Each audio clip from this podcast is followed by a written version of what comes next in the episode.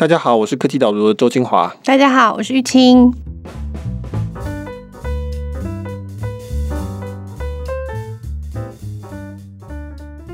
Michael，今天是不是也要来聊聊政治？感觉最近我们策略政治效果还不错的样子。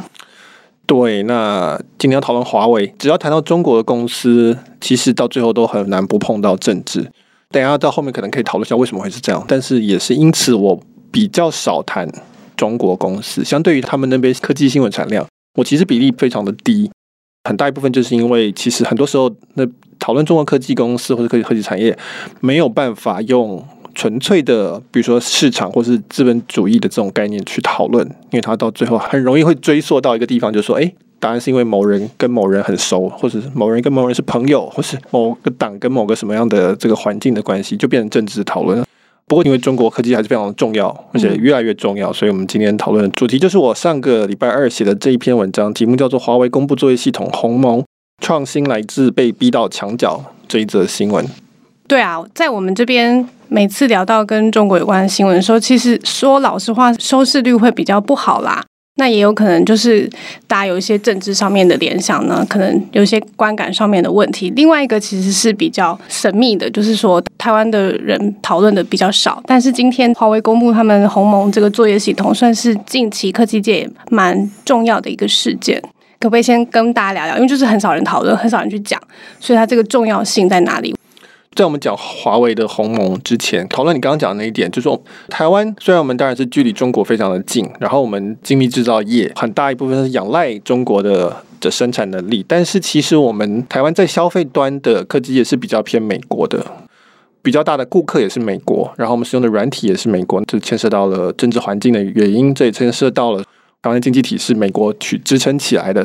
所以会有这种很有趣的地方，就是说，诶，为什么？明明就这么近，但是反而都是看到美国的新闻，那其实是两个不同的世界。所以我会说，像台湾的竹科，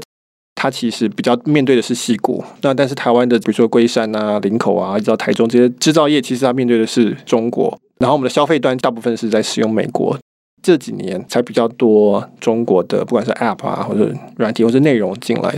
那所以，我们先讨论今天这则新闻。华为在它最近的一个开发者大会，公布了他们的自有作业系统，叫做鸿蒙，非常轰动。轰动的其中一个原因，是因为大家本来都在看说华为要怎么面对没有 Google 的 Android 的这件事情。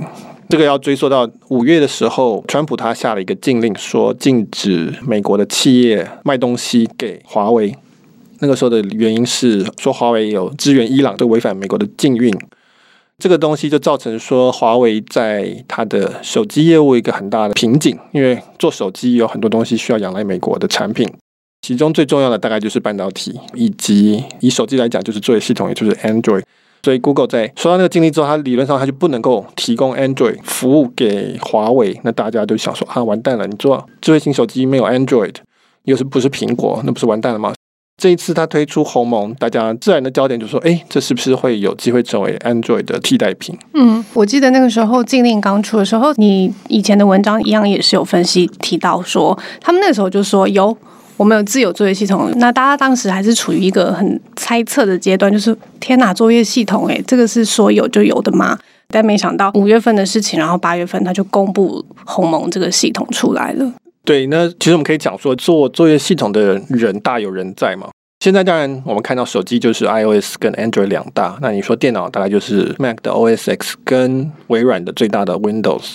但是过去以来一直都有人很想要做智慧型手机的作业系统，包括我写的是 Nokia 的 Symbian，后来跟微软合作的，微软后来有做 Windows 7，也想要做成手机的，有 BlackBerry 就黑莓机，有阿里的云 OS，后来改名叫阿里 OS。甚至可以说，亚马逊的 Kindle，那它其实是 Android 的一个分叉做出来的一个兑现。就是说，你只要是科技公司够大，你当然会想要分一杯嘛。就说这个市场这么大，我当然也想做。但是结果就发现，最后就剩两家，看得出来是说做相对容易，但是要站稳相对是不容易的。这个时候，华为推出鸿蒙，大部分人都觉得说，华为有什么能够赢过当年的 Nokia、当年的微软、当年的黑莓机、当年的阿里巴巴？有办法能够真的撑起来吗？这个是大家应该是对这个新闻关注的最大的疑惑。嗯，他这一次公布的这个细节里面看得出来，鸿蒙这个系统当时并不是为了手机做准备的，它其实是更远之后物联网的状态去设计出来的。对，鸿蒙它的中文叫鸿蒙，红海的红，蒙古的蒙，那英文叫做 Harmony，就是和谐，所以英文大家反而比较能理解。就中国就是很讲究和谐嘛，对，大家都要和谐。你又犯政治化，和谐很好。没有没有。但是其实反而它的中文比较有意义。其实鸿蒙是中国古代就叫做上古的紫气，就是还没有盘古开天之前，世界是充满很多紫气的气体，叫做鸿蒙。这其实是一个还蛮符合当代我们物理学对上古的的理解，是一团混沌的这个状态。但是你如果看仔细这个概念，就知道说这不像是一个手机的作业系统，它其实比较是物联网的作业系统，就是说到处都有，到处都存在。你文章形容说它很像云，就是一团一团的那种感觉。对，所以我觉得它其实更适合当做云服务的一个名字啊，不过他们拿来当成作业系统的名字。所以它的概念就是说，这东西是充斥万物。发表会上是余承东，就是华为的消费性业务，就是手机业务的这个老板，他说这个东西已经开发了数年。但是一直没有拿出来，其实是因为它本来是要拿来给物联网用的，因为物联网才是充斥万物嘛。物联网的想象就是说，将来大部分东西都会一一的上网，从最贵的东西开始，慢慢慢一直从房子到车子到手机到什么电脑，慢慢慢慢变到最后，身边的东西都会联网。那这个时候我们需要一个新的作业系统，鸿蒙其实是为了那样子的一个未来设计的。但是他现在是拿出来说可以做作业系统，我后来去分析，然后看完他的不管是讨论或是他们自己内部的一些信，就可以推测说是非常勉强的。他只是因为现在碰到了 Google Android 这个禁制令的问题，所以他现在说好，我鸿蒙可以拿来做手机的作业系统，那实际上是非常不适合，然后也不是他原本的用意。只是现在我们必须要有一个，至少台面上有个对策，说我们可以挡得住这件事情。嗯，可以看到说五月之后这个禁令出来，大家觉得说哇，华为失去了 Android 的支援了，是不是会非常危险？可是它其实，在二零一九年第二季几天前公布这个手机的销量，它还是站稳全球第二名，它手机销量成长还是很快。余承东在他们的发布会上面，甚至就是说啊，要不是因为有这个禁令，我们应该可以更快拿到世界第一。它现在是世界第二的销量，这样。我们先理解华为最主要的是两个业务，一个是电信业务，就是五 G 的那个业务，这等一下会碰到。那另外一个就是现在这个消费性业务，就包含手机，就是余承东是老板的这个业务。华为的手机业务成长的非常快，第一名是三星，那第二名是现在是华为，第三名是苹果。消费性业务追得非常的快，消费性业务包括手机、平板、穿戴装置都成长的很快速。对，那就是他们的对消费者的这一面的业务。感受到最大压力当然是其他的 Android 厂商，比如说三星、中国的小米、vivo、OPPO 这些。但是为什么禁令下来，它也是继续成长？为什么没有减缓呢？其实我上一次在分析的时候就已经预测过这个事情。第一点就是说，这个禁令还没有生效，这个禁令其实本来就有三个月的缓冲期。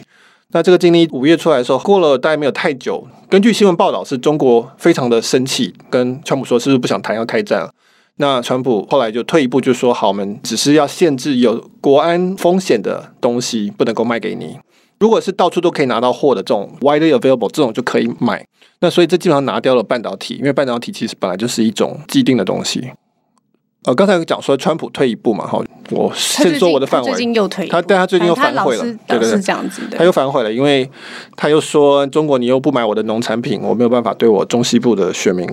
交代，所以我又讲这么清楚，没有还没有讲不清楚。他有说了，就是农产品没有买，那我这个我要恢复这样子。那所以大家就说，那你根本不是国安理由嘛，你根本就是贸易战。对川普来说，这都不重要，反正他有他的自己的一个一个逻辑。那总而言之，现在这禁令还算是存在，但是基本上也还没有过缓冲期。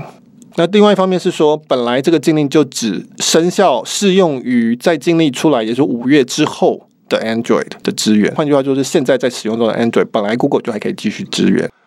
所以这个目前线上的产品其实理论上是没有影响的。那最后一点就是说，Android 本来就是开源的。那开源的意思就是说，它只要一公开，大家都可以拿去用。为什么 Android 市占率这么大？就是因为它只要一出现新的这个版本，其他的手机制造厂我们叫 OEM，它就可以拿去用。Google 是从别的地方赚钱，对，Google 并不是靠这个 Android 本身去赚这个钱的。对，就是所有手机厂都可以使用 Android 的开源的系统。对，所以理论上，就算这禁止令。成立的 Google 不能够直接提供给华为 Android，华为也可以去取用开源版的 Android 自己来用，那当然竞争力会比较弱，因为他没有办法跟 Google 一起去开发，他没有办法去提早看到里面的一些东西来做准备。那他也没有办法取得 Google 的一些非开源的，我们叫私有的软体，比如说 Google Play、Gmail、YouTube、Google Maps 等等这些东西。你的手机里如果没有办法包这些东西，那你在中国以外不好卖，但是在中国以内没有问题。所以华为有一个很大的靠山，就是内需市场。这个内需市场里面，基本上大家都没有在用 Google 的 Google Map、Gmail 或者 YouTube，什么本来都已经被中国其他的 App 给替代掉了。这个对华为的影响也不大。所以你把这些因素全部都消消减减之后，对华为来说，这个竞争当然有影响，但是这影响不会这么快。在中国的内需上也没有那么明显，它的成长只是减缓而已。真的要等到说 Google 没办法提供它 Android 的，我们讲第一手的资料的第一线的资源的时候，那那个时候华为的手机在中国以外，你没有刚才那些 Google 服务很困难，除非是那些新兴国家。在中国以内，比较大的问题是，它会被小米、跟 vivo、跟三星来吃掉这个市场，因为他们没有被禁运，他们可以拿到最新的 Android 跟最新的资源，他们可以来跟它竞争。但这也要经过一段过程，才会真的的去衰减掉。以消费者的立场来看，现在华为的手机基本上现在手机没有什么问题的，比如五月以后出厂的手机，慢慢没有拿到开源版，它也不是真的。不能用，它就是有一点不好用，只是它会越来越不好用，越来越不好用，到最后它的那个竞争力就会降低。假设它还是使用 Android 开源版本的话，对不对？对，我们来推论，如果我们来做开箱文的话，就是说台湾的民众该不该买华为手机呢？如果我们真的这个形式我们推论下去，就是说 Google 在三个月后，可能是这个月开始真的不能够再支援华为，不管是 Google 自己的 App 或是这个 Android App 的话，会发生什么事情？华为基本上不会在台湾继续卖手机了，因为里面没有包 Google Play、跟 Gmail、跟 YouTube，那基本上不用卖。它的销量在台湾会减少，所以它会降低它的资源，那它的总代理会取消，它会退回去到中国。这大概在全球，特别是先进国家，大概都会是这样的情形。问题并不是说这个手机本身不能用，其实那手机本身可能还 OK 的，但问题就是说你量没有出来，然后他们也不会想要在这边继续支援，那你到时候万一出了问题，什么要更新啊，怎么更新等等，会有很多的麻烦，是这样。但是并不是说它手机本身很快的就比人家差很多，其实没有，搞不好版本是一样的，只是它一个是开源版，一个是当初一开始跟着 Google 一起出来的一个比较新的版本而已。所以这个是如果我们真的要讲到 消费者选择的话，是，是这个大家可能会比较稍微有点赶。好，我们提到这个禁令的部分，所以虽然看起来影响没有那么快发生。但是推测下来，就是如果这个禁令确实会实施的话，它对华为影响会有的。那它当然不会坐以待毙，所以它就是提了鸿蒙的这个系统出来。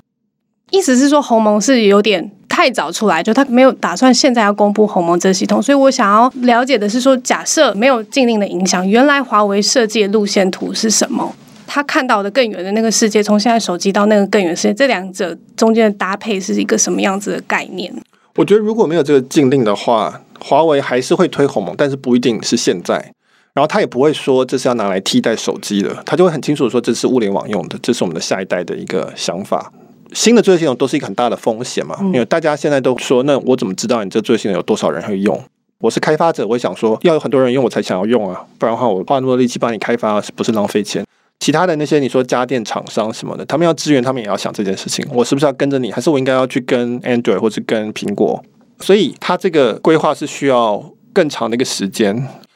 事实上，这个我们讲物联网的作业系统下一代，其实像 Google 也有在做，叫 Fuchsia，我不知道我念对不对啊？那但是他一直都没有推出来，他就一直说我在做，但是他从来没有推出来过。苹果我们不知道，我们猜测理论上也会有这种想法。华为这次推鸿蒙这么快，但实际上只有应用到一个产品，就是他们新的一个电视，又基本上是在发表会后的记者访谈才说，呃，这个东西可以拿来作为 Android 的替代品，可以拿来做手机系统。这看起来都是有一种过于仓促的感觉，它比较像面对这个禁制令的一种反制的一个措施，或者至少是显示我们有反制措施，说我们不怕，就算来了，我们至少有东西可以挡着，我们不是完全束手无策。好，但是它还是非常受到瞩目，而且开发者大会上面还是非常的强调，说我这个新的系统其实是有非常非常多的优点的。我们来了解一下这个新的系统，好，顺便也可以理解说手机系统跟物联网系统大概差别在哪。你先解释一下他们这个鸿蒙的特色好了。余承东在这个发表会上，他说鸿蒙的最大特色叫做为内核，或台湾可能会叫为核心。那核心或是内核就叫做 kernel。我们电脑装置里面有硬体的部分嘛，比如说 CPU、GPU，这个是负责做运算的，它充电然后它可以做一些运算功能，这是硬体。那在硬体上面有软体，那软体有很多层，最靠近硬体的那一层，专门呢负责来管理跟指派说哪一块硬体、哪一块 CPU 要做什么运算的这一层软体最底层的这个，这个叫 kernel 核心，中文叫内核。那这个当然就是一个很关键的一个软体嘛。它基本上就有点类似说，我们的人类的手跟脚是我们的硬体，然后我们的脑负责决定说，好，你的手现在去哪里，脑去哪里，我的我的肠胃要做什么？哈，肠胃当然可能是有比如说小脑或野脑在决定的，那我们大脑可能会是我们的意识反应等等。那所以作业系统的核心，你可以说它就叫做 kernel。这个软体再往上走到最上面的话，就是我们常用的 app。好，软体的最上层就是我们使用者会用到的，比如说我下载个 Instagram 啊，我在上面打字啊，我发讯息，这个是最接近使用者这一端最上面的一层，靠近 user 的那一层。所以我今天比如说我开 Instagram，然后我要照一张相，这个时候我这个指令就必须要从 App，就是这个软体的最上层一直跑到 Kernel 内核，然后 Kernel 要去指挥硬体，就是我的镜头，说，哎，镜头你现在要去做这件事情，你要去捕捉这个光线存起来，转化成一个影像档，然后我们再把它送回到那个 App 的层次。这个是 kernel 或是内核他做的事情，就是他整天有收到很多的指令嘛，那他去分配说好谁去干什么，谁去干什么这样子。我们现在不管是电脑或者不管是手机，它用的内核叫做中国叫宏内核，宏观的宏，台湾没有翻译，或者我们叫单内核，它叫做呃 monolithic，意思就是说它这个内核是把很多的东西都全部包在一起。我在文章里面举例说，这就很像是一个很严密的规则都定得很细的组织。Kernel 是里面，他有一个老大，他每件事情都管，然后每件事情都要知道发生什么事情，规则都写得很细。意思是说，做什么事情都要经过他来调配资源，对对对对。然后要怎么调配，他也都先写好了。优点就在于说，它的处理速度非常的快，可以做很多种事情。我只要写进去的事情，我都可以做。所以这就很适合手机或电脑，因为手机跟电脑要做很多种事情。它有一个很强大的 CPU，或者我们包含 GPU，或者我们叫 processor 的这个运算的这个单位，可以处理很多事情。它有一个缺点，就是说，因为它东西都已经写死了，所以如果你有一个地方出错，整个组织会崩塌，因为它全部都绑在一起的。那鸿蒙他们提出来的这种叫做微内核，就是 micro kernel，意思就是说我把内核的部分压得非常的小。以比喻来说，就是一个松散的组织，里面有一个老大，他只管很少的事情，他只管最重要的几件事情，规则也写的不细，就只管，比如说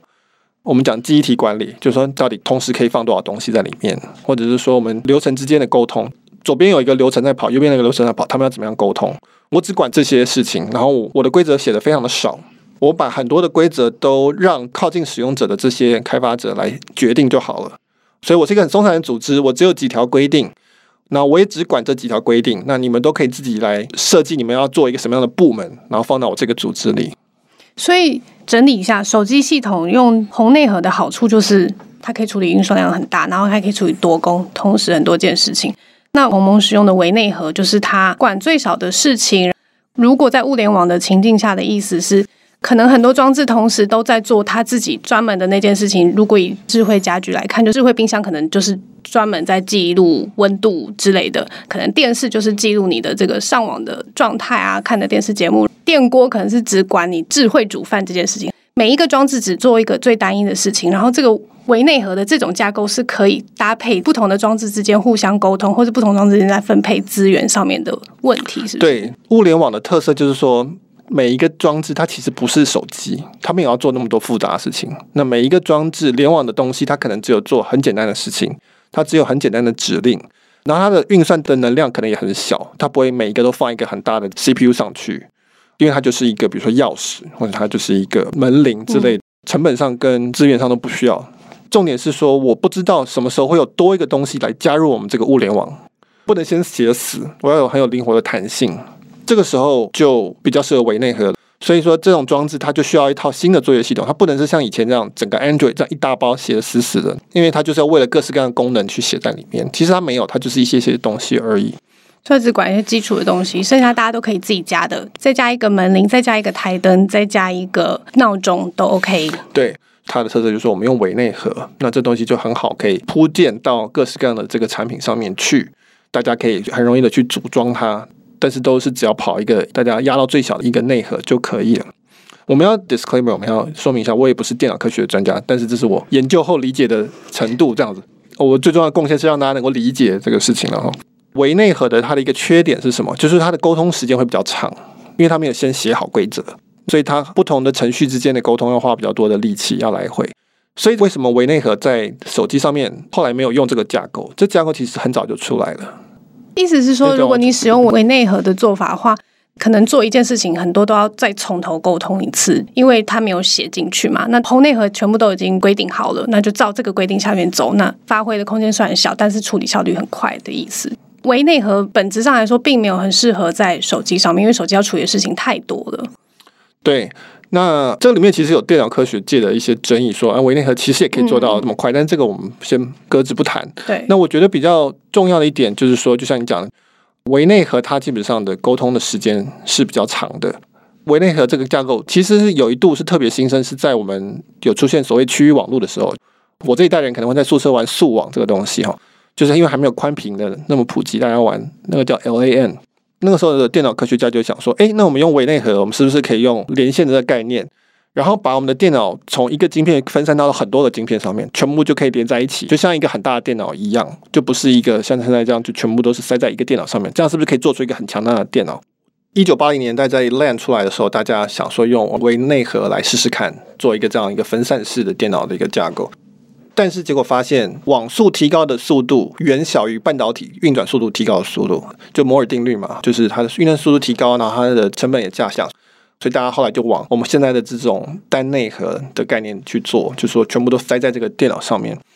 那但是现在你可以说运算速度的增快的速度已经没有那么快了，嗯，有些人讲摩尔定律失效或是怎么样。反过来说，五 G 这个东西开始出来了，连线的速度看起来会有跳跃性的一个提升。大家在想说，那是不是这个架构更适合在物联网的这个状况去使用？嗯嗯，难怪余承东在他们开发者发布会上面是说，他们这个整个生态系是什么一加八加 N，一是手机嘛，八是他们其他的这些装置、平板啊什么的，N 就是那些物联网。意思是说，以后就这些东西全部都在你的身边，然后全部都包在一起，他会帮你运算、计算，然后服务你就对了。对，那我们可以用。余承东他的一个举例来去想象一下，就说，比如今天我用手机控制无人机好了，大疆无人机，这个是现在就有的一个情境，在现在架构上是我手机是一套系统，无人机上面是一套系统，然后我们是系统与系统之间在沟通，说请你往上飞、往前飞、拍照什么的，所以我可能要做一件事情，就是我要先到无人机里面，我要先登入嘛，然后我要把两个连线，说这两个都是我的，然后让他们开始用 API 沟通，或是用 WiFi 或什么蓝牙去沟通，这个是我们现在的情况。那但是你如果是到鸿蒙的这个概念，它用微内核分散式的概念，那其实就会变成是说，我的手机跟那个无人机都是在同一个作业系统上面，在沟通的时候是系统之内的沟通啊，它不是我是一个装置，它是一个装置。我今天比如说我在手机上登入我鸿蒙系统的周清华的账号，里面就会有选项说，你现在照相的时候你要用手机镜头，还是要用电视的镜头，还是要用无人机的镜头，还是什么？它都把它虚拟化成类似一个 App 一个 icon 的概念。我要这个资源跟那个资源沟通，比如说我要把这个照片丢到垃圾桶里去，跟那个麦克风搭配，跟这个摄影机搭配，这整个系统都是我同一个账号进去，我直接在系统内管这个事情，而不是说每次都有一个新的系统、新的账号，大家来串来串去。架构上的差异是在这里。这个其中的一个理由就是说，将来物联网可能有成千上万个东西出现，那你的账号，我们一般人能够管的东西，可能就已经会有，比如说车子啊，什么什么。可能就不能再用我们过去这种一大包的这个作业系统的逻辑去管，而是我们要重新来定一下，说这个作业系统其实定义不会是以单一装置为主角的东西，而是以整个可以叫生态或者叫物联网的概念去设计。所以他觉得说鸿蒙这个概念是一个方向。所以我要提的就是说，维内核分散式运算这些都不是什么新概念，这就是物联网本身，他们已经在跑很久，这是其中一种可能性的做法，一直在发展的概念，对，一直在发展的概念。是不是将来会是这样发生？我们也不知道。对，因为苹果就不是这样想嘛。至少以前的说法是说，它就是有一个中心的，不管是围绕着中心，还是围绕着它的 Apple TV，就是它有一个主机在那边做所有的运算跟支配，这样。对，所以这个都还在摸索之中。到底是不是会用我们传统的这种作业系统的架构去，最后会变成这样子？其实我们也不知道。就像手机也是，大家也摸索了半天。到底是像 Nokia 早期的那种三三一零界面呢，还是说它应该是电脑界面的延伸呢？最后跑出来的是，比如说以 iOS 跟 Android 为代表性的这种作业系统。这个是硬体电信商跟软体跟使用情境之间，它会交织，最后会跑出来一个可能性。那鸿蒙是其中一个可能性，而且可能是线上，我觉得是最大胆的、最完整的。就是说我认为是这个样子。他的大胆也是被逼的啊，但他就是至少先跨出了这一步来。对对对，没错，这很好。就这个是我标题的重点，就是说很多时候创新都是这样来的，就是要必须要踏出那一步，而且那踏出那一步常常是被逼的，就是因为我没有别的可能性。你可以对照，就是当年为什么微软会打不过苹果的手机？它有 Windows Seven，那因为苹果它没有垄断电脑的作业系统，所以它一定要弄出一个新的东西才能够打败微软，所以它就要创造一个全新的一个概念，就是用触控荧幕啊，用图像式等等。你如果是微软做，它一定不是这样想的吧？它一定会是说，那就是 Windows 的阳春版拿去用，那还是键盘。这篇的跳它的结论就是说，华为这件事情，它也有可能是反而会提早必须要放弃。手机的这个业务或者要缩小，他就会更积极的去想下一个时代到底这个电脑会长什么样子。那因此他可能会跑得更快。我不知道这轮叫做因祸得福，这是一个很乐观的一个想象啊。但是很多时候真的是因为这样子，你被逼到墙角了，那因此你必须要找出一个突破性的策略出来。嗯，那最后一个，我觉得这一点应该算是蛮重要，就是说大家在评价鸿蒙系统的时候。刚刚也提到，它基本上未来面向的是一个生态系的概念，就是很多装置加在一起。意思就是说，你不可能华为去做所有装置的设计，虽然他自己已经做一加八了嘛，但你还有更多、更多、更多那个 N，就是你期待有更多人来加入。所以生态系是一个很重要的概念，这也是大家觉得，诶，鸿蒙到底做不做得起来一个很重要的问题。你开发者到底要不要加入，愿不愿意投入资源来用你的鸿蒙系统去用在他们的硬体上面？对，这就是我刚刚讲的，为什么？我觉得鸿蒙是一个很大胆的，然后很有前瞻性的一个作业系统，然后是还蛮清晰的。但是我不一定会成功，就是因为说他现在说要开源嘛，这个是必然的事情，一定要一定要做的开源。到底是不是事情会如我想象的规划好那么好，其实是很难讲的。也许未来作业系统会是有另外一家赢，比如说苹果赢，或者 Google 赢，或者鸿蒙，也有可能它根本就不是作业系统这个概念的这个典范。它的典范也许不是像现在的手机作业系统或电脑作业，它也许是另外一种。呃，你说，比如说拥有生态系其实是最重要之类的这个概念吗？其实我们不知道，我现在没有办法预测。但就不是一个很固定的作业系统来定义之后可能电脑或是装置之间的合作的模式，不一定是最重要的是作业系统就对了。有可能，就说物联网策略好了，几家比较明显的，比如说小米，那他的意思就是说我有米 UI。所有的他投资一堆智慧家电公司，做事各样，然后他希望用米 UI 这个东西来串起来。他抓着这个生态系的方法是我给你钱，我投资你拿取得股份，然后做出一个生态圈，可以说是硬做出来的。比如说 Apple 苹果，它的做法是它根本就做他想做的东西嘛，一步一步做，从最贵的那种开始做起来，做赚钱的东西。然后它是一个很封闭式的做法。那 Android 当然他们现在物联网的努力比较小一些。还有就是像鸿蒙这种，我丢个作业系统出来，教大家来用这个作业系统，因为我觉得作业系统是未来。到底真的有人要用吗？不知道。所以这个其实有很多的做法，嗯，到底会怎么样？结果我其实也不知道。比如说我今天家里，我假设我要装智慧家居好了，我要买电灯、门铃、门锁、音箱什么的，我到底是选择我喜欢这个 UI，所以我选小米，还是我喜欢这个作业系统概念，我选鸿蒙，还是我喜欢苹果的东西，还是我根本都不是因为这些东西而决定，我是因为某种。可能价钱便宜啊，或者什么套装之类的，我不知道。我们说这个集合的逻辑还没有出来，嗯，就是 logic 到底最后会是什么还不清楚。那大家现在都想要抢到一个制高点，那但是就要看一段时间。好，我们今天讲的这东西算是比较困难一点，你要不要帮大家总结一下我们今天讨论的重点？好，所以这叫做五分钟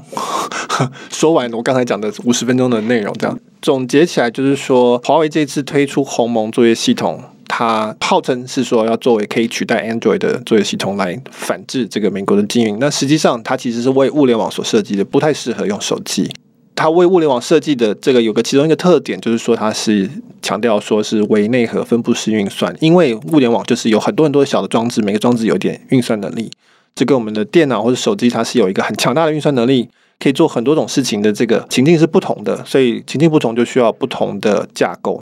鸿蒙其实是物联网架构去想出来的一种新形态的作业系统，